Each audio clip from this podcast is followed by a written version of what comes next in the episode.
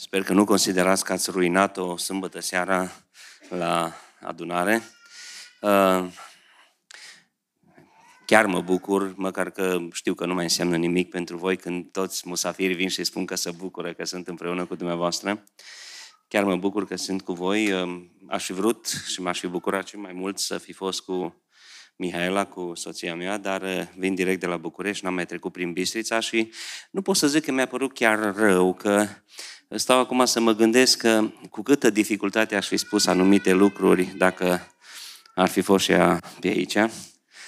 Așa că o să pot să spun mai, mai liber anumite, anumite lucruri. Uh, în seara asta, uh, chiar dacă pare, și de fapt e destul de mult material, o să încerc să uh, mă duc destul prin, prin viteză, în viteză prin materialul ăsta. O temă pe care am discutat-o cu liderii dumneavoastră este să, cum să găsim un ritm comun, cum să păstrăm un ritm comun în familie.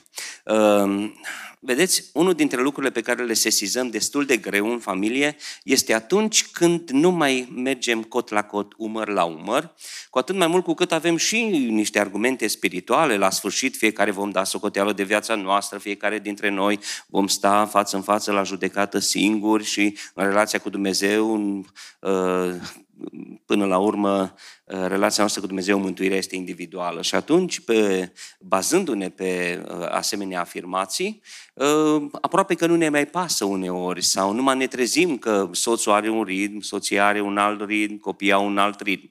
Și am pus o, mi-am pus o problemă, o întrebare, pentru că m-am lovit, m-am lovit dur de situația asta și am zis, cum putem, cum putem ca familie să avem un ritm comun.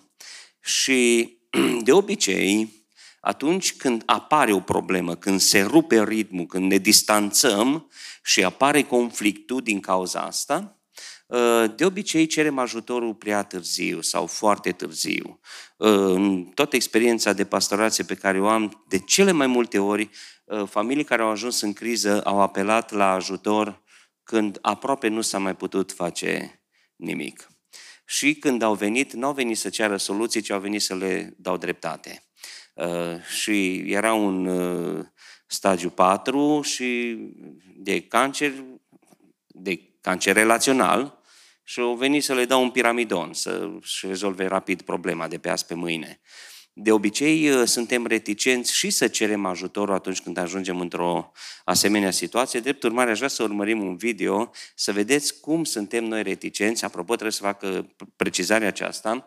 Uh, e o conferință, nu o să fie tip predic, așa, chiar dacă suntem în biserică, este un pic o altă abordare mai lejeră Vă spun lucrul ăsta ca să nu mă judecați prea aspru la sfârșit. Haideți să urmărim un video cam care e atitudinea noastră când ajungem într-o problemă și vrem sau nu vrem să cerem ajutor și apoi o să intrăm în seminar.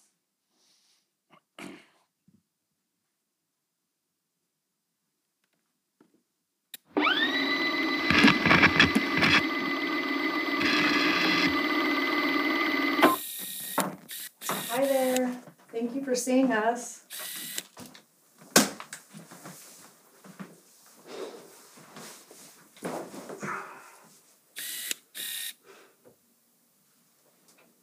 We don't need counseling.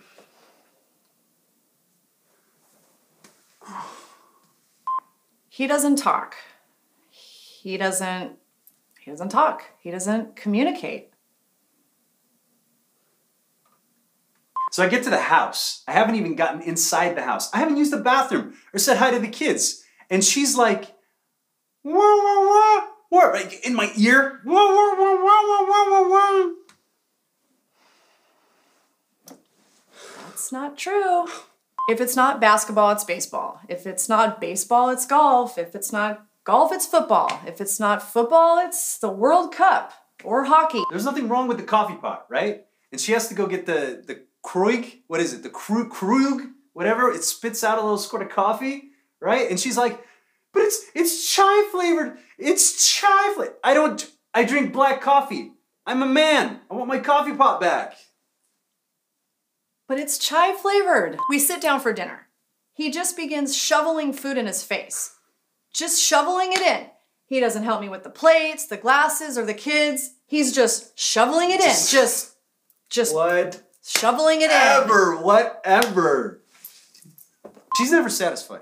I mean, what more? What more can I do to satisfy the princess? I literally can do nothing else to satisfy you. You couldn't satisfy a.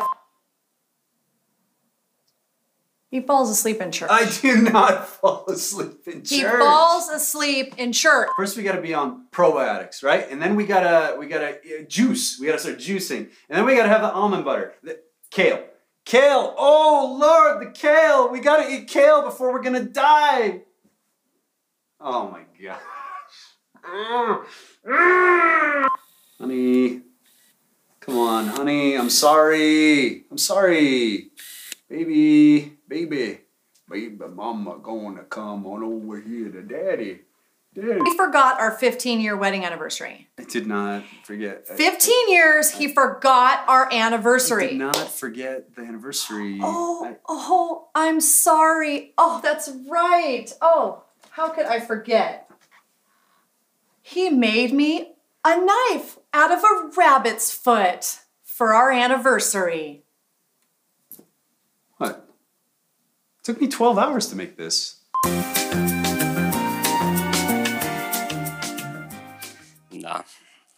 Ne trezim și noi de multe ori în situația acestor doi care ne punem greu de acord. Bun. Uh, Trăim uh, într-o lume care ne individualizează și în care călătorim tot mai greu împreună, găsim ritmul tot mai greu uh, pentru că fiecare dintre noi este pe drumul lui.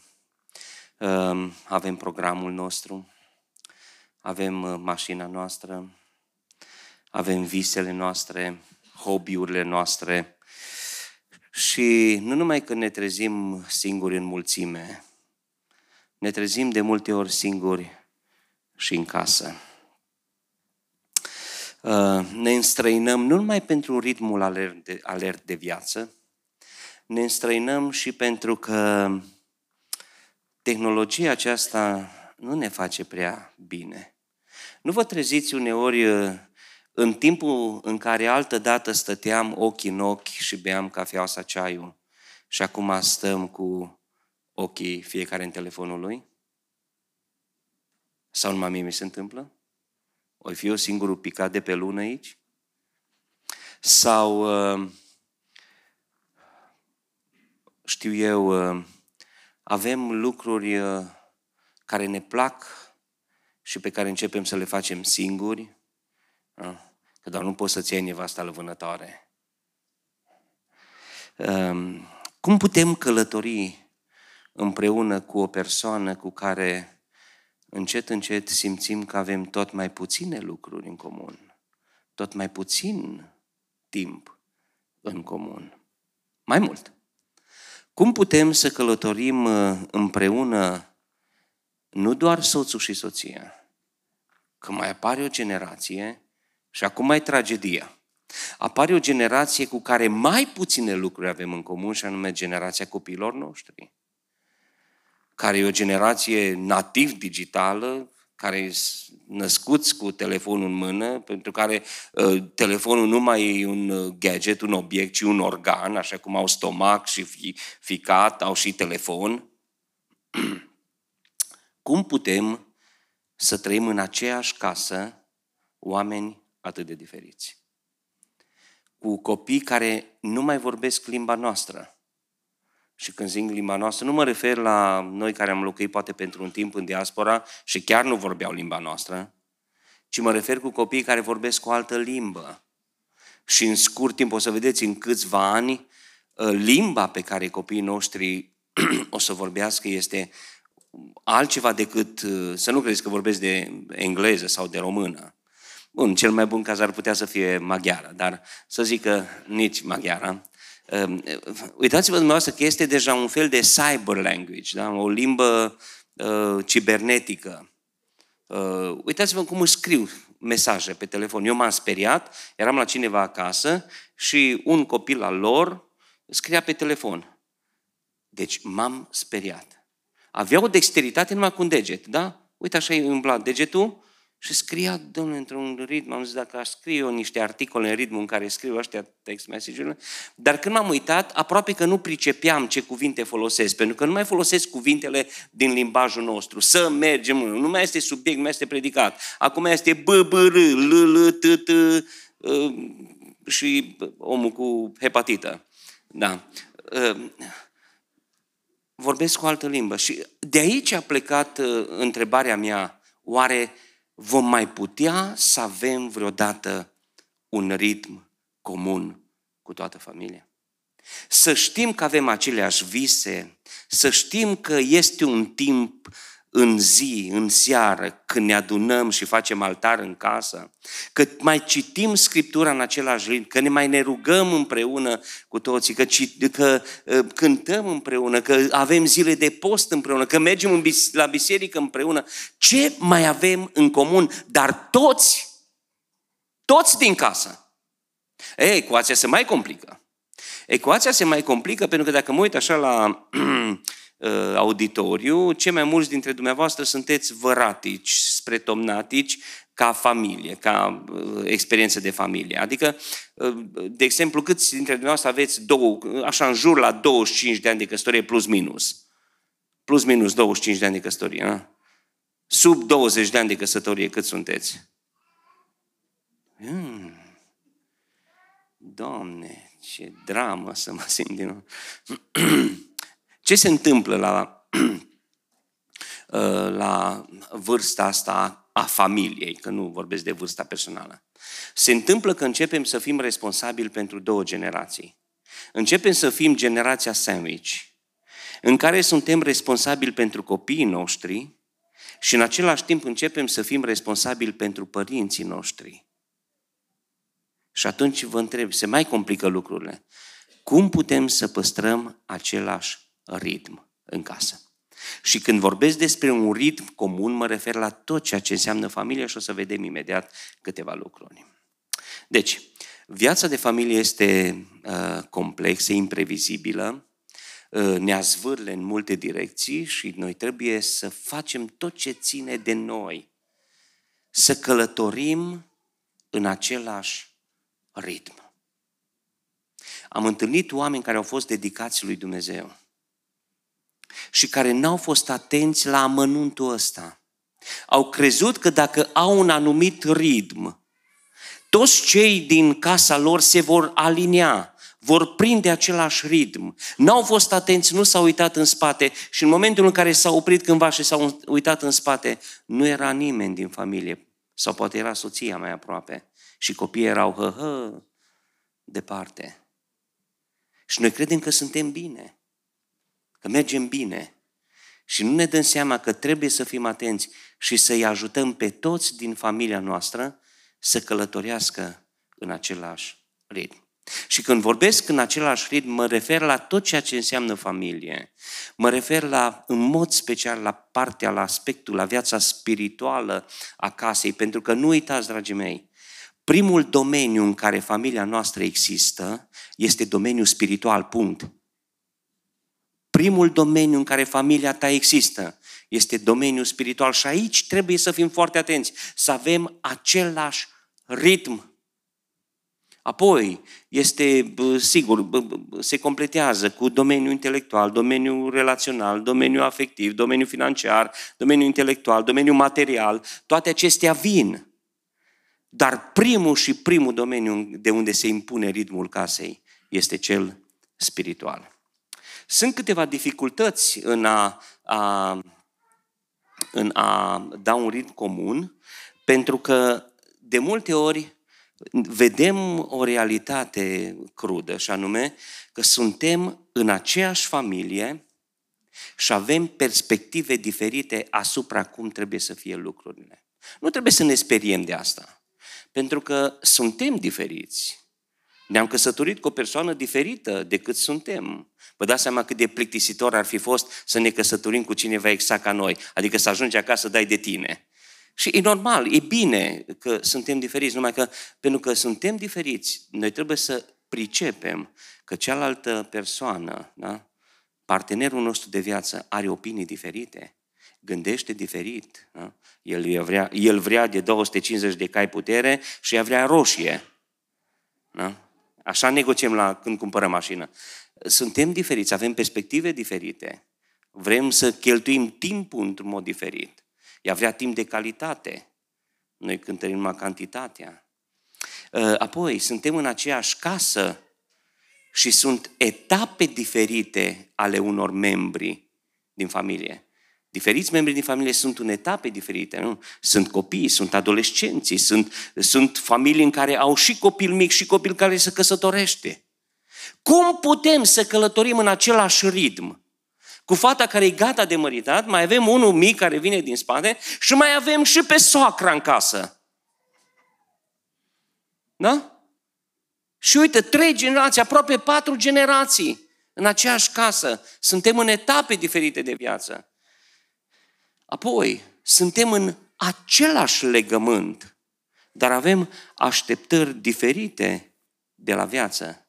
De multe ori, în mod special noi bărbații facem greșeala aceasta, credem că și femeile așteaptă același lucru de la viață și de la familie pe care îl așteptăm noi. Și uităm, de exemplu, că el vrea carieră, ea vrea stabilitate. El vrea aventură, călătorie, schimb, schimbare. Ea vrea siguranță. El vrea realizări. Ea vrea relație. Și suntem în același legământ. Și suntem atât de diferiți.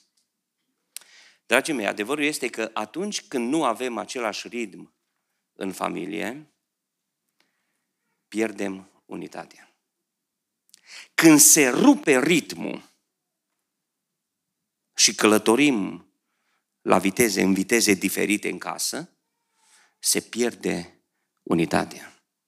Când nu mai avem același ritm, apar conflictele. Se generează conflicte. Și când nu călătorim în același ritm, devenim vulnerabili. Devenim vulnerabili. Singuri suntem vulnerabili. Când ne distanțăm puțin unul de celălalt, devenim vulnerabili. Încă de la prima experiență a căderii, este demonstrat acest principiu. Când s-au distanțat unul de celălalt, Adam și Eva, au rămas vulnerabili. Apostolul Pavel vorbește în 1 Corinteni, capitolul 7, despre o altă vulnerabilitate în domeniul intim. Și spune, când apare o distanțare între voi, nu uitați că vulnerabilitatea soțului este intimitatea, intimitatea fizică. Și când se rupe, se distanțează familia, nu mai au același ritm comun și din punctul acesta de vedere iese la iveală o vulnerabilitate. Și eu am vorbit în, în slujirea pastorală cu mulți bărbați care au ajuns vulnerabili. Pentru că n-au mai avut unitatea aceasta a intimității. Pe când vulnerabilitatea soției este de afecțiune. Și când soțul se distanțează atât de mult încât apare o dificultate în a-și exprima dragostea față de soție, ea este vulnerabilă pentru că se simte uh, nevaloroasă, lipsită de valoare.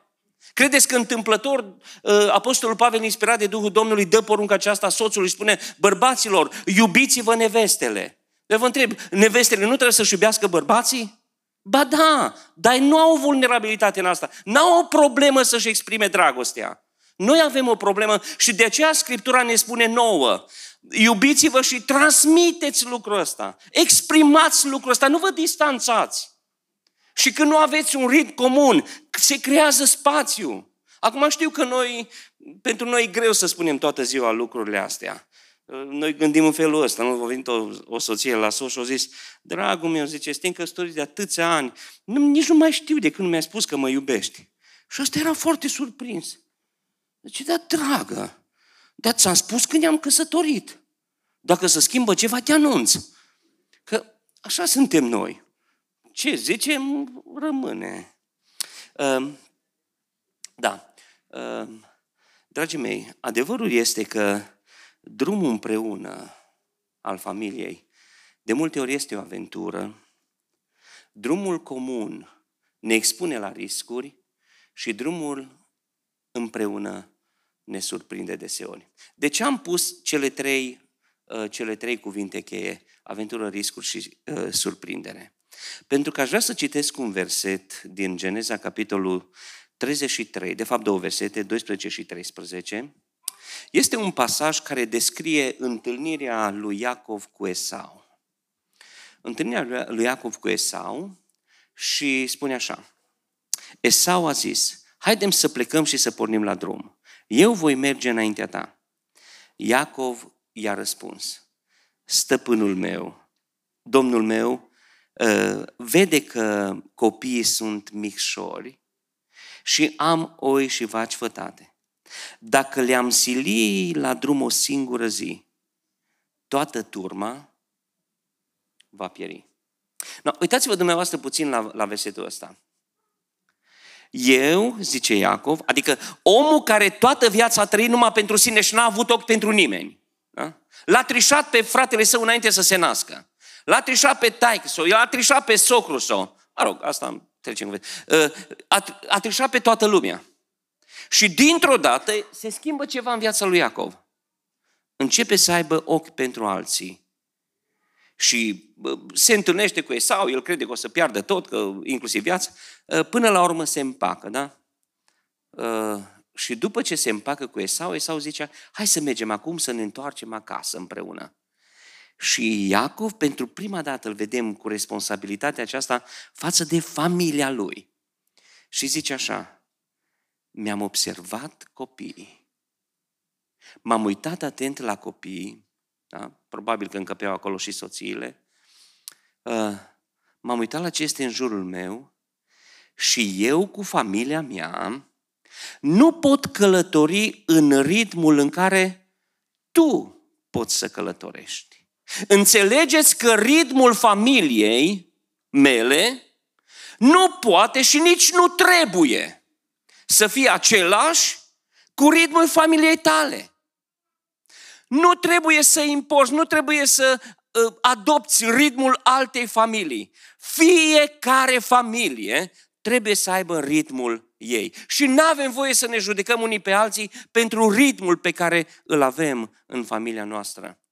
Noi îi cunoaștem mai bine pe ai noștri și a noștri sunt unici. Nu mai sunt doi ca ai noștri.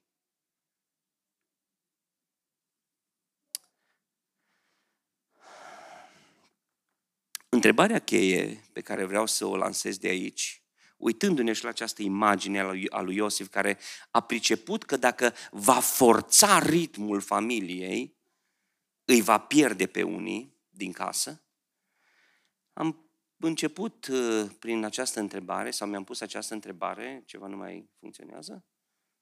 Îmi dai un pic de semnal pe aici? Cum să impunem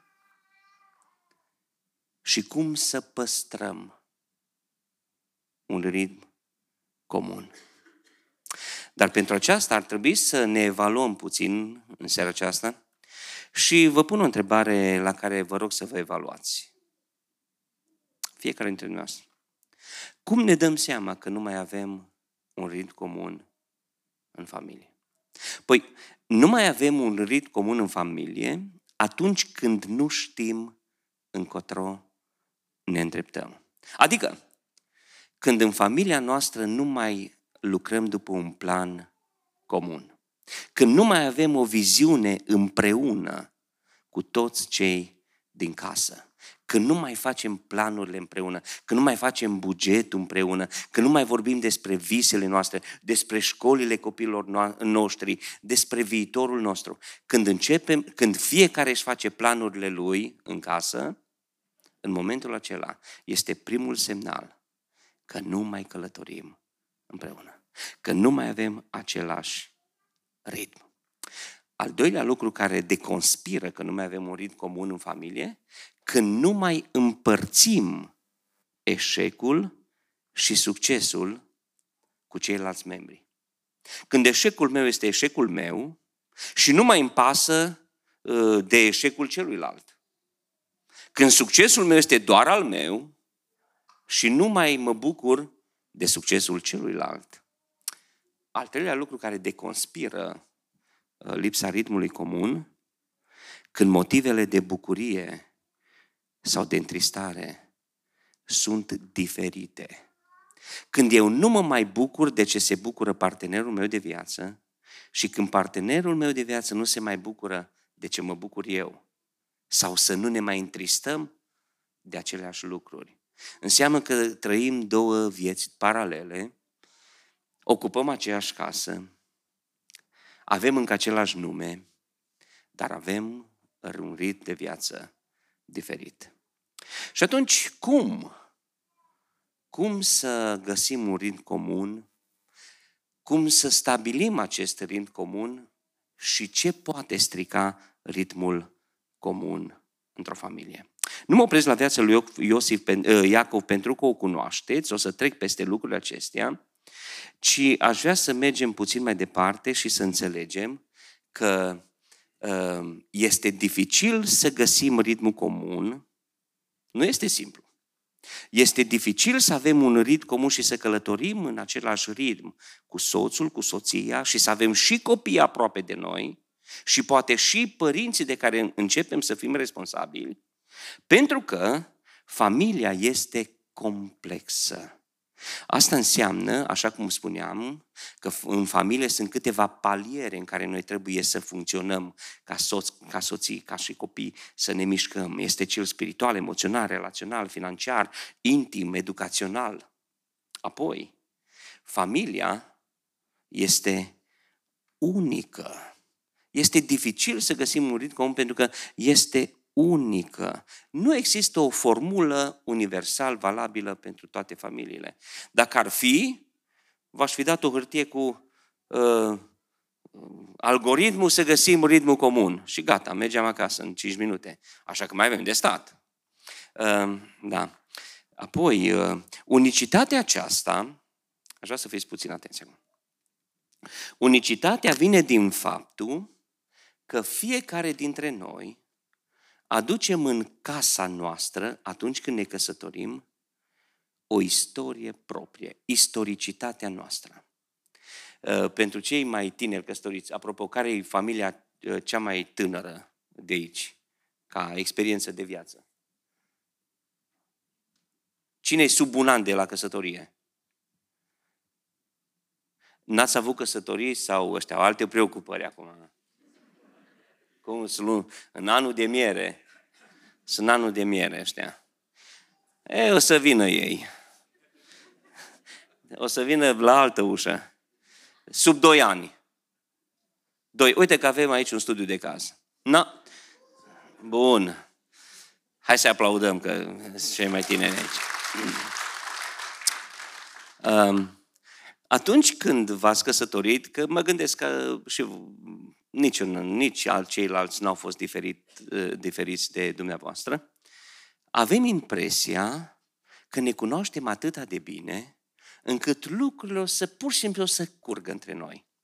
Și nu ne gândim, atenție, că atunci când formăm o familie, fiecare vine cu istoria lui. Istorie care este, de fapt, normalitatea lui.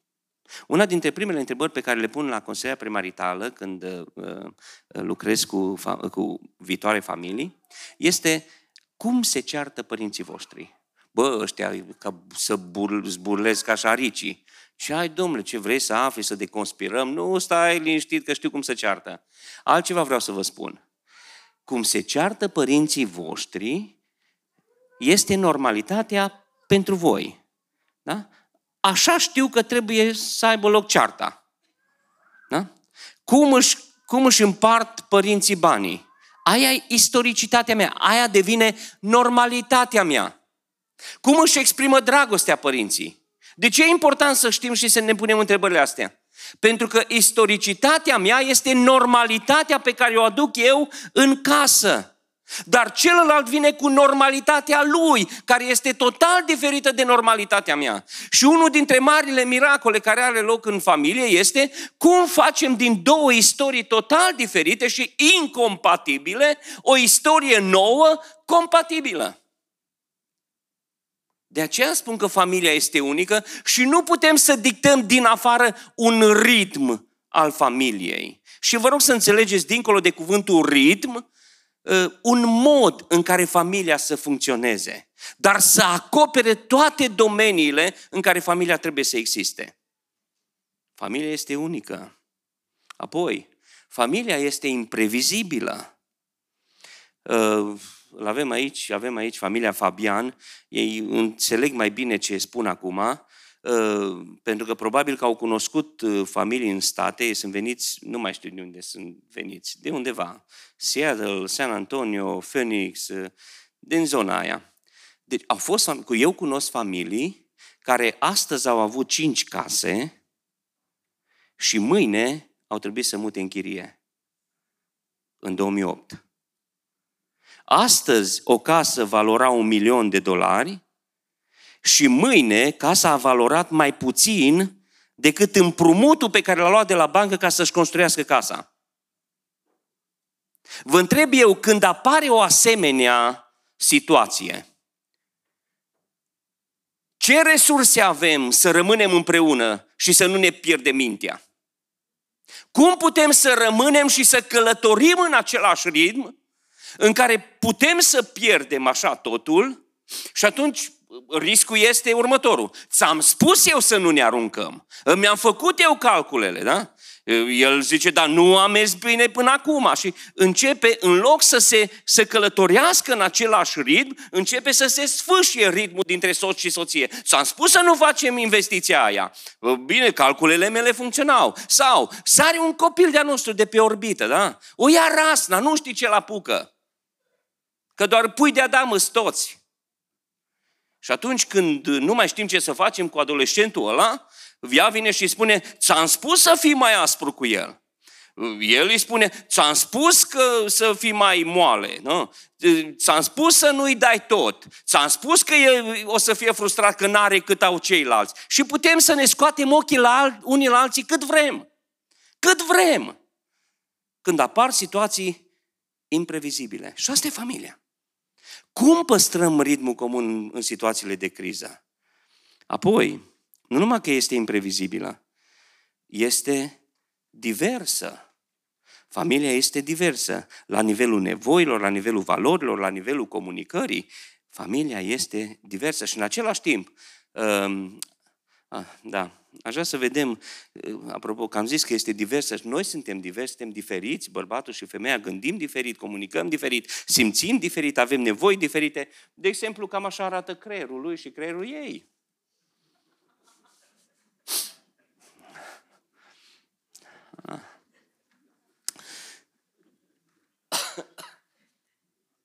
Îmi vine să dau mai departe, îmi vine să mai las puțin.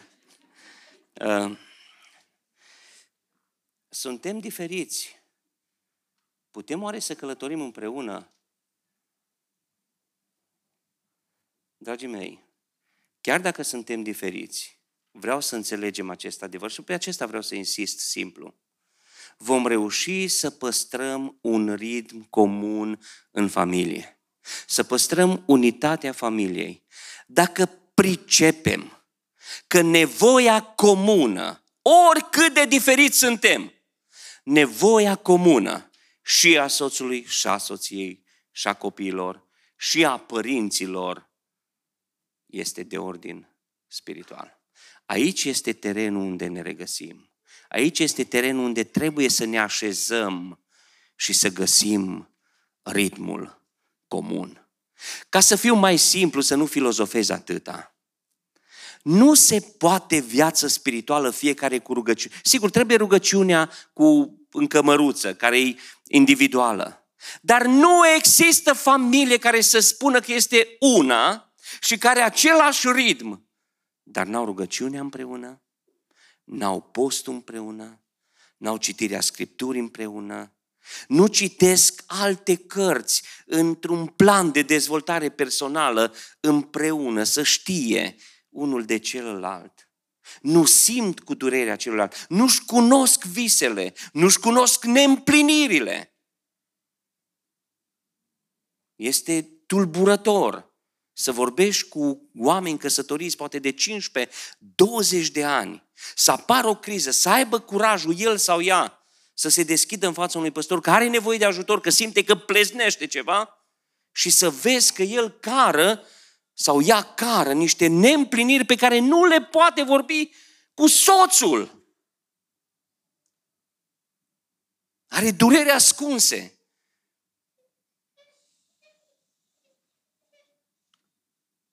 Uitați-vă care sunt nevoile fundamentale ale soției. Prima nevoie fundamentală a soției este de afecțiune. O femeie musai, musai, trebuie să se simtă iubită. Apoi, o femeie are nevoie de comunicare. Credeți că intenționat în, în povestea cu aia șapte pitici, pe unul chema mutulică? Când bărbatul nu mai comunică cu soția, aceasta se simte pedepsită. Apoi, a treia nevoie este de conducere, de leadership. Vei spune, mă, asta nu se potrivește. Oare nu-i chiar invers? Am să vă spun un lucru și o să recunoașteți chiar dacă nu o să-l articulați. O femeie este împlinită când are un bărbat lângă ea. Când zic bărbat, nu zic băiat îmbătrânit. Că vorba aia, toți îmbătrânim, unii ne și maturizăm. O femeie este fericită când cineva îi trasează drumul. N-am văzut o femeie cu pălărie, mă rog, înțelegeți mai mult, cu pălărie, ă, împlinită și fericită. În esență, când Dumnezeu a creat ființa aceasta minunată, femeia, ea este împlinită lângă un bărbat care știe ce are de făcut, care știe încotro merge familia, care își asumă lucrul ăsta. Și apoi are nevoie de siguranță și de stabilitate. Sunt cele patru nevoi fundamentale, pe când soțul are nevoie de respect. Soțul are nevoie de apreciere. Vedeți, aici este diferența. Nu spun să nu ne apreciem femeile pentru soțiile pentru ceea ce fac ele, dar nu vi se pare că soțiile noastre fac lucrurile cu aceeași responsabilitate chiar dacă nu primesc aprecierea? Pe când noi mai taie tiute iarba dacă nu a fost lăudat cum o tăiat-o? Că avem nevoie de apreciere. Nimeni nu o taie ca tine. Da.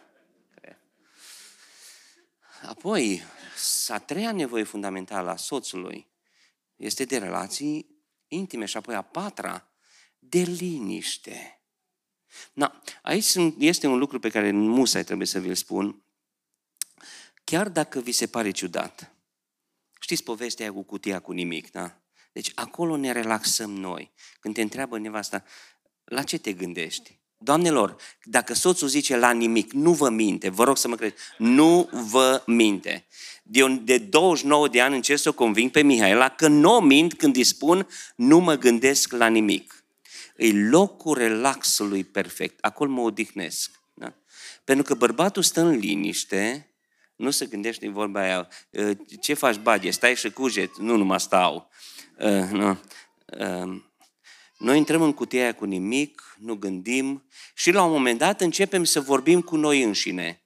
Dumneavoastră nu aveți cum dumneavoastră, doamnelor, vorbiți cu 20 la aceeași masă și când se termină conversația, toate cele 20 știu tot ce au spus toate celelalte 19 când au vorbit deodată. Că așa sunteți dumneavoastră. Pe când noi vorbim cu noi înșine, nu mă credeți? Uitați-vă dumneavoastră. Vi s-a întâmplat sau iarăși eu sunt ultimul picat de pe așa? Urcăm în mașină, da? da? Pornim. Vă trec 5 minute, liniște. Bă, ce, bă, ce bine e. Liniște, pace. Deci, ce ne, nevoia noastră?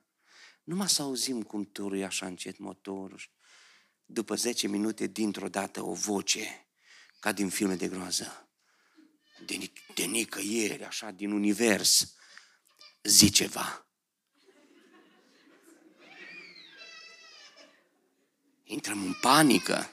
Noastră habar n-aveți ce se întâmplă în momentul în care soția, care e la volan și care e în liniștea lui, aude o voce stranie. Zi ceva. Și noi ne spune ce să zicem? Cum? De, pentru că noi tot zicem. Noi de când am plecat zicem.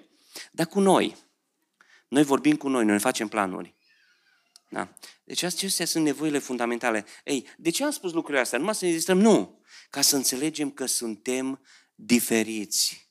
Și pentru că suntem diferiți, există o dinamică a fiecăruia dintre noi. Și când, atenție acum, și când va trebui să descoperim și să impunem un ritm în care să călătorim împreună, trebuie să ținem cont de celălalt.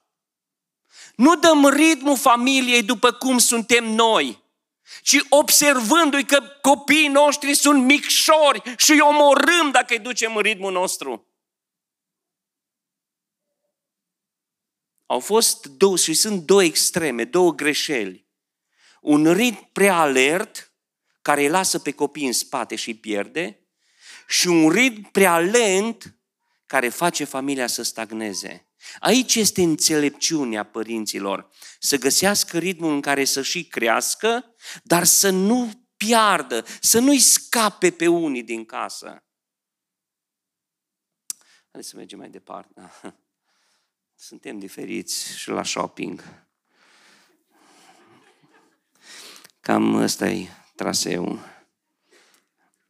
Uh, da. Când intrăm în, uh, în magazin, uh, cu roșu e traseul unei doamne și cu albastru e traseul unui soț, unui bărbat. Uh,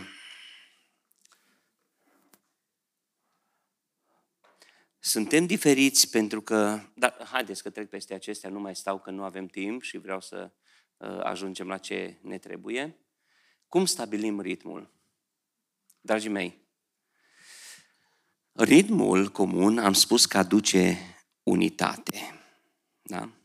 Un ritm comun aduce unitate, o nevoie fundamentală a familiei, care înseamnă și unitatea oferă protecție și identitate, Uh, unitatea aceasta depinde de viziune, de autoritate și de valori și același ritm comun asigură creștere și numerică, și spirituală, și materială, și emoțională, și intelectuală. Și întrebarea cheie, pentru că cred că aici ați vrut să ajungem până la urmă. Cine impune ritmul în casă? Uh, trebuie să fac o precizare ca să nu fiu interpretat greșit să nu cumva să considerați pentru afirmația pe care o să o fac imediat că bărbatul este superior femeii sau invers. Nici invers. Din punct de vedere valoric, bărbatul și femeia sunt egali. Intenționat în Genesa ni se spune de două ori, ni se repetă această sintagmă, Dumnezeu l-a creat pe om după chipul și asemănarea lui Dumnezeu. Și spune, parte bărbătească l-a făcut și parte femeiască. Păi stați un pic, dar femeia nu-i după chipul și asemănarea lui Adam. Nu. Înțelegeți? Nu modalitatea în care au fost creați este importantă, ci faptul că bărbatul și femeia poartă demnitatea și valoarea chipului lui Dumnezeu în noi. Doi. Hristos n-a plătit două prețuri, un preț pentru bărbat și un alt preț pentru femei. Același preț este plătit pentru mântuirea soțului și a soției. Trei. N-am citit nicăieri în Scripturi că există două raiuri. Un rai al femeilor și un rai al bărbaților. Ce înseamnă asta? Înseamnă că din punct de vedere valoric, bărbatul și femeia sunt egali.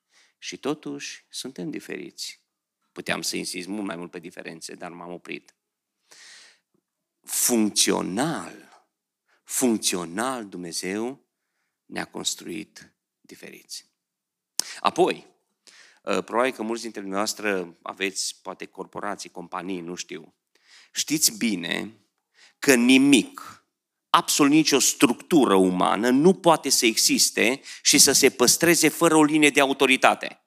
În momentul în care se rupe, se frânge linia de autoritate, în momentul acela se distruge sistemul respectiv. Că-i firmă, că-i biserică, că-i familie, pentru că linia de autoritate este ca și șira spinării. Dacă scoți, imaginați-vă că scoate șira spinării din cineva, corpul uman rămâne un boț de carne fără formă. Așa e familia. Și Apostolul Pavel în 1 Corinteni, capitolul 11, insistă pe această linie de autoritate prin creație. Nu trebuie să fie familie creștină, să existe acest principiu prin creație la autorității. Dumnezeu, Hristos, bărbatul, femeia și am continuat copiii. Este o linie de autoritate care nu vorbește despre superioritatea unuia sau altuia, ci de funcționalitatea din interiorul familiei. Și atunci pot să-mi permit să spun următorul lucru. Uh, ritmul, dragi soți, dragi soți, ritmul trebuie determinat de tata. Într-un parteneriat perfect cu mama, ținând cont, atent, de realitatea familiei. Și aici mă refer la circumstanțe, la copii și la toate lucrurile care înseamnă și formează familie. Vom fi și vom da socoteală înaintea lui Dumnezeu pentru responsabilitățile pe care Dumnezeu le-a pus pe umerii noștri. Iacov a zis și și-a asumat în acel moment. Nu uitați că în momentul ăsta, în Geneza 33, Iacov deja îl întâlnise pe Dumnezeu, dincolo de pârâul Iabocului. Era un alt om decât cel care rătăcise până acum. Era omul care l-a întâlnit pe Dumnezeu și care și-a asumat responsabilitățile. Un om care l-a întâlnit pe Dumnezeu, un tată, un soț care l-a întâlnit pe Dumnezeu, își asumă responsabilitatea să dicteze, să spună, să impună un ritm pentru familia lui. Dar nu de unul singur, ci într-un parteneriat perfect cu mama. De ce spun într-un parteneriat perfect cu mama? Pentru că sunt unghiuri, sunt aspecte specifice pe care eu ca bărbat nu le pot simți la copil. Numai mama le știe. De aceea trebuie parteneriatul acesta. Și în parteneriatul acesta, mama simte lucruri. Noi vedem lucruri, ea simte lucruri pe care nu le vedem noi despre copiii noștri. Și atunci mama spune, hai să încetinim puțin ritmul, să nu-l pierdem pe unul de-al nostru. De-al nostru, de-al nostru. Haide să stăm mai aproape de El. Hai să-L cărăm noi un pic după noi, da? ca să nu-L pierdem. De aceea trebuie parteneriatul între soț și soție.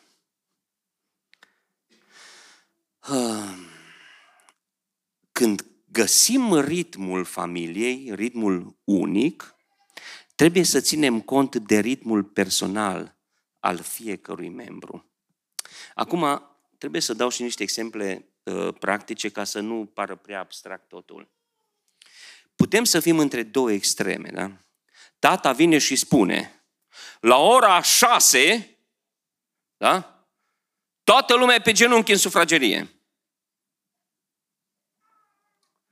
Poate la cinci ajung copii acasă.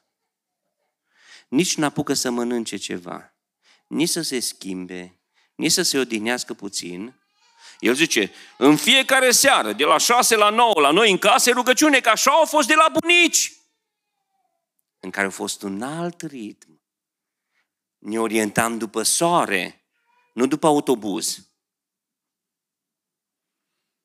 Dar el așa de ritmul. Și mama vine și spune, nu o să suporte. Plesnesc copii, îi alungăm, mă omule bun, îi alungăm dacă faceți așa. Trei zile pe săptămână la noi în casă nu se mâncă. Și eu vă întreb, e rău să se postească? Nu e rău. Dar copiii ăștia încă nu pricep să stea trei zile pe săptămână în post. Poate tata așa vrea și așa merge. Înțelegeți acum la ce mă refer? 17 capitole din Scriptură pe zi. E rău să citim 17 capitole? Nu e rău! 20 să citim. Dar nu pot după aia să zic la copil, Bă, de nu intri la informatică, praf te fac. Înțelegeți? Noi trebuie să găsim acel echilibru, funcție de realitatea copiilor noștri. Vedem cât au de învățat, cât stau la biserică, cât pot să se odihnească, cât stau la școală, să le evaluăm bine viața și să zicem, bă, o jumătate de oră de rugăciune e suportabil pentru casa noastră. Atât ai. 15 minute, atât ai. Înțelegeți de ce am spus că nu sunt formule unice pentru fiecare familie? Dar trebuie să mergem în același ritm. Nu avem atâta timp împreună, mărim doza în cămăruță.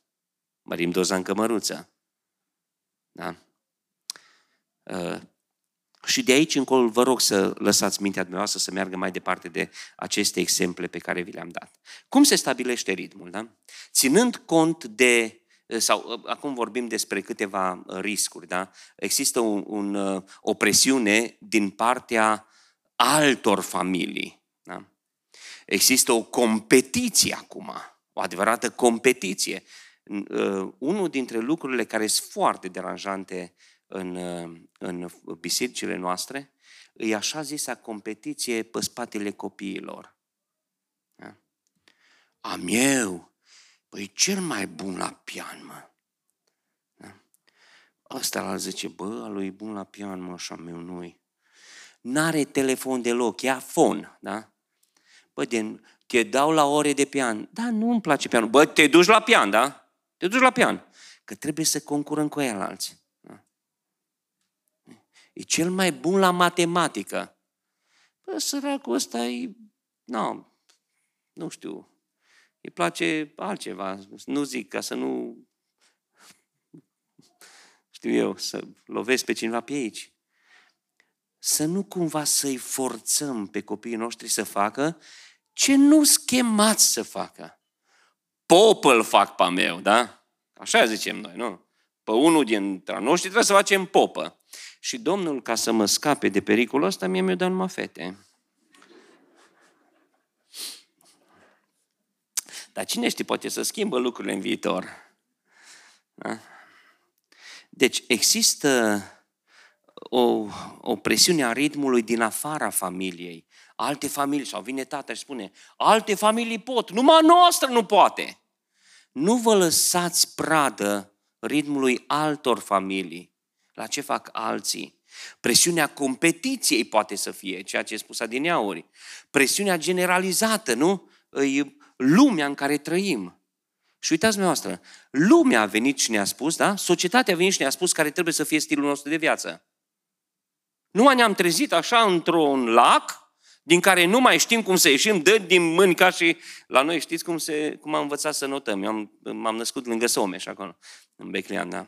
La 5 ani, în vacanța când trebuia să me- intrăm la grădiniță în grupa mare, la 5 ani mergeam cu prieteni la Someș și veneau copiii mai mari, ne prindeau și ne aruncau în apă.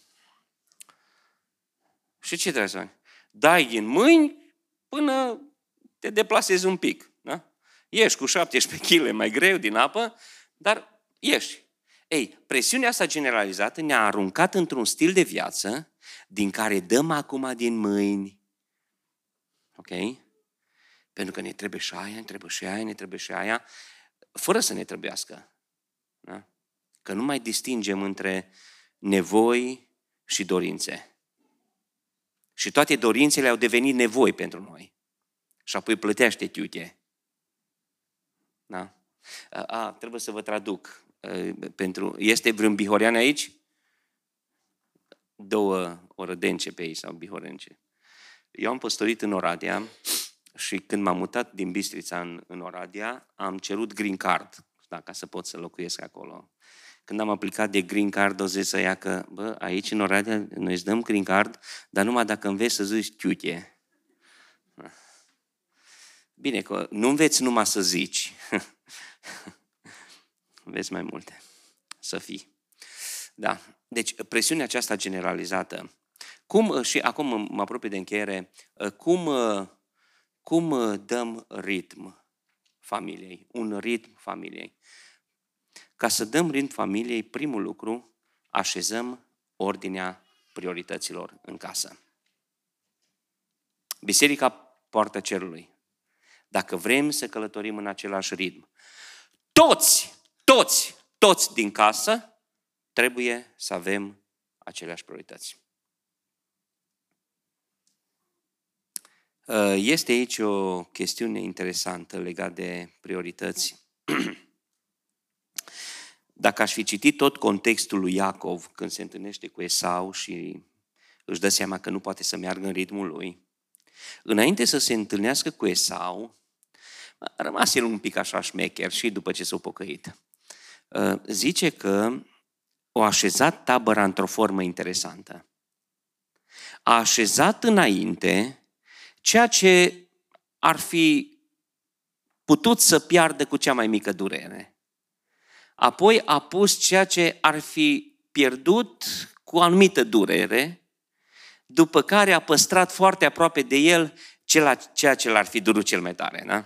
Și zice așa, a pus așa nu știu câte, că de la o vârstă nu mai țin minte numerele, oi, boi, măgar, nu știu ce, puneți-le înainte. Nu? Că poate Esau vine furios, mă, le taie pe alea, le omoară pe alea, bun, le pierd, nu, nu mă doare așa capul. Da? După aia au lăsat grasul turmei, după care, zice, au început, uh, au pus uh, robii, da?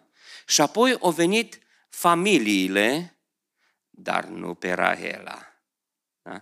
Zice că au pus, și-au pus roabele cu copiii lor, după aia pe Lea cu copiii ei și apoi Rahela, da, cel mai aproape. Vedeți? Și-a ordonat tabăra în funcție de prioritățile în care să scape ceva dacă se poate scăpa. Și totuși vedem aici că i-a venit mintea la cap. Că după ce a așezat tabăra așa, Zice cuvântul Domnului că el s-a dus și s-a întrepus între bunurile lui și familia lui. Aveți imaginea aceasta? Deci a așezat în ordinea priorității lucrurile și totuși pentru prima dată în viața lui, Iacov nu se mai gândește la binele lui, ci se pune în fața familiei lui. Deci a stabilit ordinea priorităților. Nu avem cum să călătorim în același ritm în casă când nu știm bine, soțul și soția, ordinea în care trebuie să protejăm lucrurile și ce contează cu adevărat pentru familia noastră. Nu putem. Pentru că nu avem aceeași luptă. Nu ne luptăm pentru același lucruri sau persoane. Unui hăi și altui cea. Okay? Asta înseamnă că în momentul în care avem aceleași valori, aceleași priorități, începem să călcăm împreună. Dar când inspirăm și pe copiii noștri să aibă aceleași priorități. Înțelegeți că la un moment dat, când îs mici, ei fac doi pași până facem noi unul. Dar păstrăm același ritm. Călătorim împreună. Deci, așezarea priorităților. Așezarea priorităților foarte concret acum, ca să, din nou, să nu fiu prea abstract. Așezarea priorităților în familia noastră înseamnă așezarea valorilor nenegociabile în familie. Cu cât le stabilim mai repede, cu atât mai bine. Dacă soțul și soția nu au lucruri nenegociabile în casă, copiii vor crește fără lucruri nenegociabile. Dar dacă de mici copilul știe că soțul și soția au determinat în mintea, în inima lor și au impus în casă lucruri nenegociabile, le vor adopta. Asta e, asta e aplicația practică. Care sunt lucrurile nenegociabile în casa noastră? Avem asemenea lucruri? Sunt evidente? Le-am transmis celorlalți? mi îmi pare rău că, uite, eu când am fost tânăr, nu am făcut nimeni consilier premaritală cu mine, nu mi-au spus, au trebuit să le învăț pe, pe rând. Dar am avut un moment așa de, nu știu, de călăuzire, în care m-am oprit și am zis, trebuie să-mi stabilesc niște lucruri nenegociabile pentru viața mea și pentru casa mea. Și am luat-o pe Mihaela Și am, înainte să ne căsătorim și am zis, vreau să stabilim lucruri pe care călcați în picioare să fim, nu le încălcăm niciodată. Și nu, eram copii prostuți, micuți, fără multă experiență la început. Și am zis așa, primul lucru nenegociabil, nu ne lăsăm de Domnul.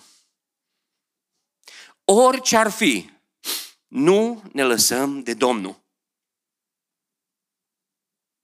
Și de mici am încercat să le tot spun fetelor. Orice ar veni peste voi, s-ar putea să vină etape dureroase în viața voastră. S-ar putea, nu știu, să faceți greșeli mari. Orice ar veni, nu vă lăsați doborâți, nu vă lăsați de Domnul. Și apoi au urmat alte chestii punctuale. Nu o să îmi înșel soțul sau soția niciodată, de exemplu. Nu o să am ochi pentru altcineva decât pentru nevastă. Și în, știu eu, naivitatea mea, că na, așa au fost pe vremea aia, uh, erau învățați bărbați. Știi cum s-a dus un băiat la prezbiterul bisericii și a zis, frate, ce sfat îmi dai acum înainte de căsătorie ca să o duc bine toată viața? Și ăsta e la țară, zice, păi știi ceva, dă o bătaie bună în prima săptămână și nu mai ai treabă toată viața. Asta, era, asta a fost consilierea premaritală. Și am zis așa, decât să mă ating vreodată soția, că nu mai am argumente și că e mai deșteaptă decât mine, că nu mă ăștia dau, da? la care și-au pierdut argumentele. Mai bine, nu știu, o iau și mă duc peste Sahara. O chestie măruntă, am zis. Bă, dar câteodată simți că îți mai pierzi scumpă tu în familie. Că... Și am zis, stop, niciodată nu o să fiu violent în casa mea, punct. O chestie nenegociabilă. Am aminte, eram păstor în Canada și primesc un telefon pe la trei jumate noaptea. Hai că e poliția la ușă la noi, că un bărbat și-a bătut copiii și și-a atins nevastă, nu știu ce. E poliția la arestează. Nu vă spun prin ce am trecut ca să scot din închisoare, că mi-au mâncat o lună de zile din viață. Și după ce am reușit să-l scot din închisoare, că nu au reușit avocații, l-a dat o judecătoare poloneză, a fost o femeie deșteaptă și a zis, știu că nimeni nu mai poate să-l îndrepte decât un păstor pe ăsta, m-am dus în biserică, am forțat nota. Știu că am forțat-o. Și am zis așa, ascultați-mă bine. Dacă eu ca păstor al vostru aflu că un bărbat își lovește nevasta, eu sun la poliție în secunda 2. Nu vă întrebați cine o sunat. Vă spun de acum cine o sunat. Eu sun. M-am forțat un pic nota. Dar revin. Pentru că poate că mai este încă așa o reminescență în cultura asta românească, bărbatul să fie puțin agresiv. Nu, trebuie să fie, să fie lucruri nenegociabile în casa noastră. Suntem loiali lui Hristos, suntem loiali unii altora reflectăm chipul lui Hristos, pacea, bunătatea lui Hristos în jurul nostru. Și alte lucruri nenegociabile. Astea dau ritmul comun. Astea așează ordinea, prioritățile și valorile nenegociabile. Apoi, este pasul protecției despre care am vorbit. Doi, alege ritmul. Alege ritmul. Cum alegem ritmul? Aici avem pasul observării. Nu, acum vă întreb eu, cum pot să știu în ce ritm merge copilul meu când eu nu vorbesc niciodată cu el?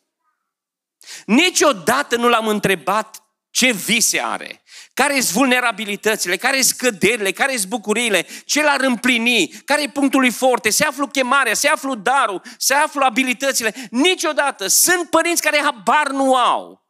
Habar nu au.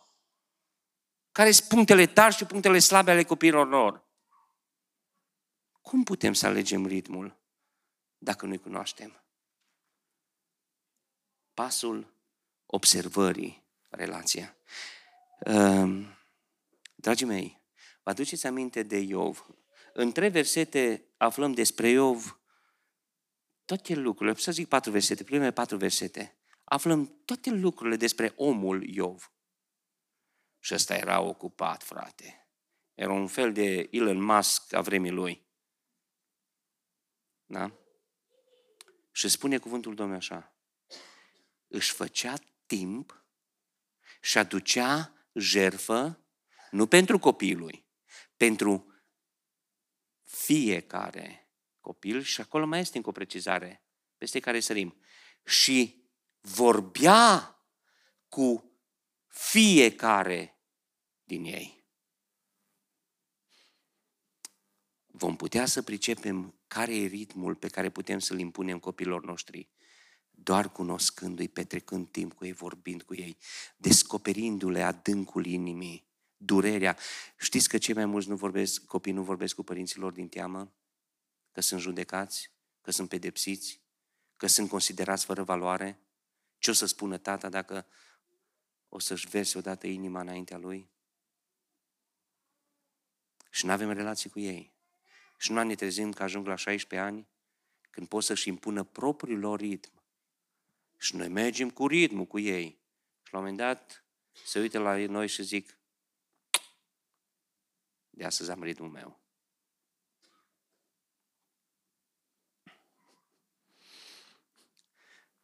Alege ritmul este pasul observării, pasul comunicării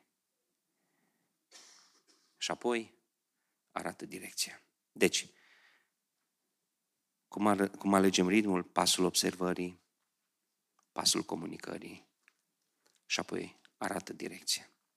Dar arată direcția corectă. Se întâmplă ceva aici.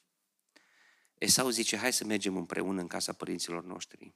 Iacov zice, nu, nu pot să mă duc în ritmul tău. Am eu ritmul meu pentru familie.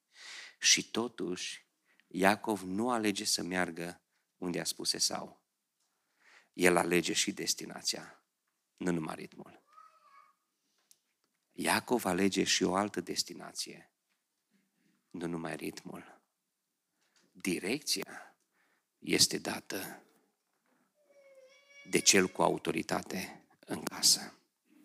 Ce înseamnă lucrul ăsta? Înseamnă că tata la un moment dat nu trebuie să aibă doar autoritate impusă, ci trebuie să fie recunoscut ca mentorul casei. Mentorul casei. Una dintre cele mai frumoase lucruri, acum nu știu, tăiați aici online, editați, ștergeți, nu știu. Hai să vorbesc despre cineva. Am cunoscut un om, zic și eu ca Pavel, nu? Unul dintre cele mai frumoase lucruri pe care un tată le-a auzit din gura copilului lui a fost că te-am observat cu atenție și am vrut să mă fac, să devin ca tine. Și am întrebat și totuși, unde am eșuat? Ce te-a enervat la mine cel mai mult când ai fost rebelă? Și zice, m-a enervat că totdeauna ai avut dreptate. Când totdeauna ai avut dreptate. Și mi-ai spus, vezi că așa se întâmple. Și așa s-a întâmplat. Și n-am mai suportat, zice. N-am mai suportat să ai atâta dreptate. A fost o greșeală. Trebuia să-l las poate atunci să înțeleagă că în, la nivelul de viață la care era, avea dreptatea ei. Și am încercat să-mi impun dreptatea mea. Știam că e mai bună, dar nu ajunsese la înțelegerea aceea. Știu că facem greșeli. Știu că e greu să lăsăm ritmul când ne vine să accelerăm. Știu că e greu poate pentru unii să ne uităm, să ne dăm seama că unii nu mai sunt lângă noi pentru că n-au putut ține ritmul. Și poate unii dintre noi ne învinovățim și zicem, n-ar fi trebuit să lăsăm ritmul mai jos? Nu știu. Nu pot să vă spun. Nu știu dacă era mai bine. Poate îi țineam într-un ritm pe jos pe toți ceilalți și nu era o dezvoltare armonioasă a casei. Nu știu, nu vă învinovățiți pentru asta. Ceea ce am vrut să spun această seară este că cu cât vom fi mai maturi, să avem ochi pentru toți din casă. Să știm că noi tați în parteneriat cu mama, observându-i pe ceilalți, trebuie să dăm ritmul spiritual al casei, dar să fie un ritm, să fie o deplasare. În ciuda tuturor piedicilor pe care le-am menționat și am vorbit despre atâtea piedici care ar putea să sfărâme ritmul casei noastre, Chiar dacă poate stăm pe loc de atâta timp, eu cred că putem să ne întoarcem și să începem să găsim un ritm pentru noi, așezându-ne prioritățile, așezându-ne lucrurile nenegociabile, observându-i pe ceilalți, comunicând ritmul acesta tuturor și apoi cu pași mici și concreți să călătorim înspre aceeași destinație și destinația să fie cerul. Amin.